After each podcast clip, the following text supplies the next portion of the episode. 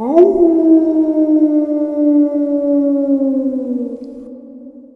my friends. I want to say welcome back to the Alpha Bitch podcast, but it's not called that anymore. And you may have noticed in your podcast player, whether you're on Spotify or Apple, that the new name of this podcast is The Somatic Hound. And one of my future guests inspired me to change the name. And at first, I had to think about it for a while, but then it started to really make sense to me that Alpha Bitch was really sarcastic and snarky and wasn't truly conveying the heart and feeling tone of the podcast. So while I still think that name was funny and meant to get attention, um, it also was perhaps giving people the wrong idea that I believe in pack theory and being dominant, etc.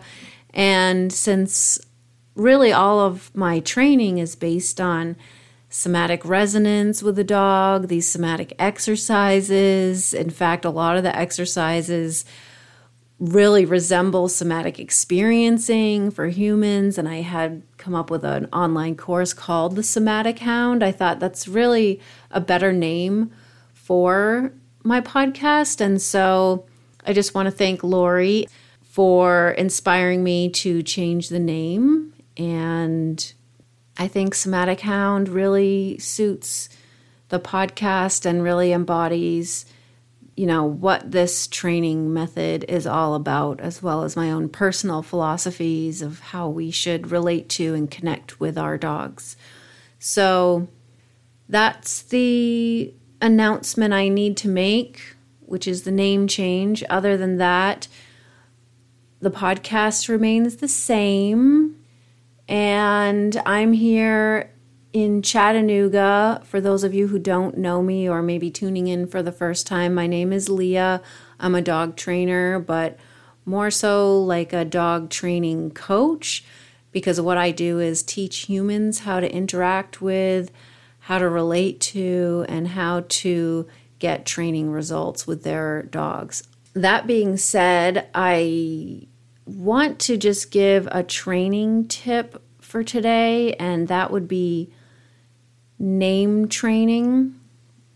So, name training is something that I had not previously spoken about, but it's something that I talk about a lot in my obedience classes. And the way I preface this is by mentioning that some of my dog clients are not training clients, they're just pet care clients. And I notice a lot of these dogs do not recall to their name. However, there is one word that almost 100% of them do recall to, and that would be the word treat. And so if you think about, you know, if you think about why that would be, well, a dog who hears the word treat almost 100% of the time gets a treat, right? So, what we want to do is use their name the same way you would use the word treat. So, my challenge to you with this name training is for the next two weeks, do not say your dog's name unless you are giving them a treat, a food reward. And hopefully, their name will start to take on that same meaning that the word treat does, and you will get your dog to snap to attention when you say their name. Now, the other thing you can do, because a lot of us have overused our dog's name or used it in a context which is negative or just said their name all day throughout the day. Oh, Freya, what do you think of this? Oh, Freya, come over here. Oh, Freya, no, Freya, don't do that. Oh, Freya, blah, blah, blah, blah, blah, you know? And then the name doesn't really mean anything, or worse, you only say the dog's name as an expletive when they're doing something wrong. And now the dog knows when they hear their name, they are in trouble, which means when you try to recall your dog, it's not going to be good, right? And I apologize. I'm using the word recall, and this is trainer speak, and that means come when called. So, recall means to call your dog back to you.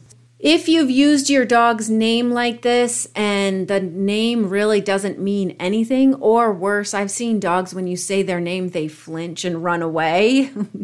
Those dogs have not been treated very well. Um, but we all make mistakes. And so, what you can also use is a neutral term. And in our training, we usually use ready. And that is what we call a positive interrupt. So, to do this challenge, you can do it one of two ways. You can use ready or you can use your dog's name. Now, if you're going to use ready and program that word as the positive interrupt, I want you to still also try to change the connotation of your dog's name. And for that, you just use the hand feeding, and whenever you're ready to give a treat, you say their name and you feed them. And then the name starts to become positive.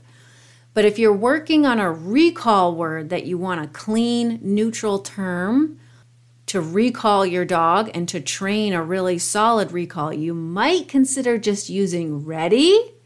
And you have to say it like something really exciting is about to happen. And you have to make sure, like I said, for the next two or three weeks, whenever you say that word, something really positive and exciting does happen. Like you either feed the dog or they get to play tug with you, etc. So this episode is just about either name training or charging up that word that's going to be your recall word as if it means treat. So don't I don't want you to use the word treat as your recall word. I want you to challenge yourself to create a new recall word that is just as powerful as treat may be to your dog. And maybe you haven't done a lot of treat training and you haven't bribed your dog with treats and so treat doesn't really mean anything to your dog. Most people ask their dog if they want a treat then give them a treat. So what i want you to do is replace treat with either ready or their name and hopefully that's clear. You practice that for two to three weeks and then you see what kind of results you have when you're working on your recall now, in terms of recall, I won't get super into details, but a couple of things you can do for recall are one, you can call your dog when they're already running to you. And one way to get this to happen is to run away from them. And as the dog is coming to you, you recall them. So they're already practicing the behavior. We're just labeling it and making that association. The other thing you can do, which is really good to have a helper for, if you want to play hide and seek and have somebody hold your dog and then let them come to you when you call either ready or their name and hopefully they'll come flying to you. You have a big jackpot reward ready for them or their favorite tug toy if you have a really toy driven dog. So, after you do your two to three weeks of name training or programming that ready command, I want you to practice recall and see how it goes. So start, like I said, by calling the dog when they're already coming to you or setting up a situation where you know they're going to seek you out in a game of hide and seek. Call their name, have the helper release them, and then really jackpot reward your dog, which means like lots of food, lots of resistance feeding, or as we used to call it, pushing. So the dog gets the reward not only of the food, of getting to you, but also of doing their work. And like I said before, if you have a super toy driven dog, the reward can be the toy, the reward can be a game of tug. I think that's all I'm going to go into in this episode. I will continue, like I said, to sort of remix those older episodes from season one and re release those. But I just want to let you know the podcast is still alive and well, just has a new name, which I'm actually really excited about. And we will have some new guest interviews coming up in the next few months. So stay tuned. Make sure you subscribe, rate, review, share with your friends. And for more information on me and my training methods, you can visit caninemovementlab.com. I am offering private sessions and obedience classes here in Chattanooga, Tennessee. I also have a virtual group online, so you could find the link to that on my website.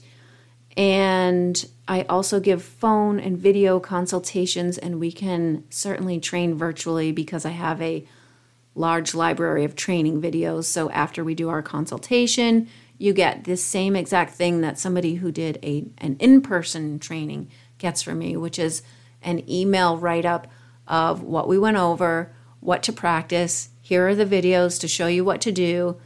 And you can even send me videos back so I can see what you're doing for training. So, virtual training is definitely also an option. And again, you would just go to caninemovementlab.com and find everything there. All right, I'll talk to you soon, and uh, I hope you do that name training and that recall work in the meantime.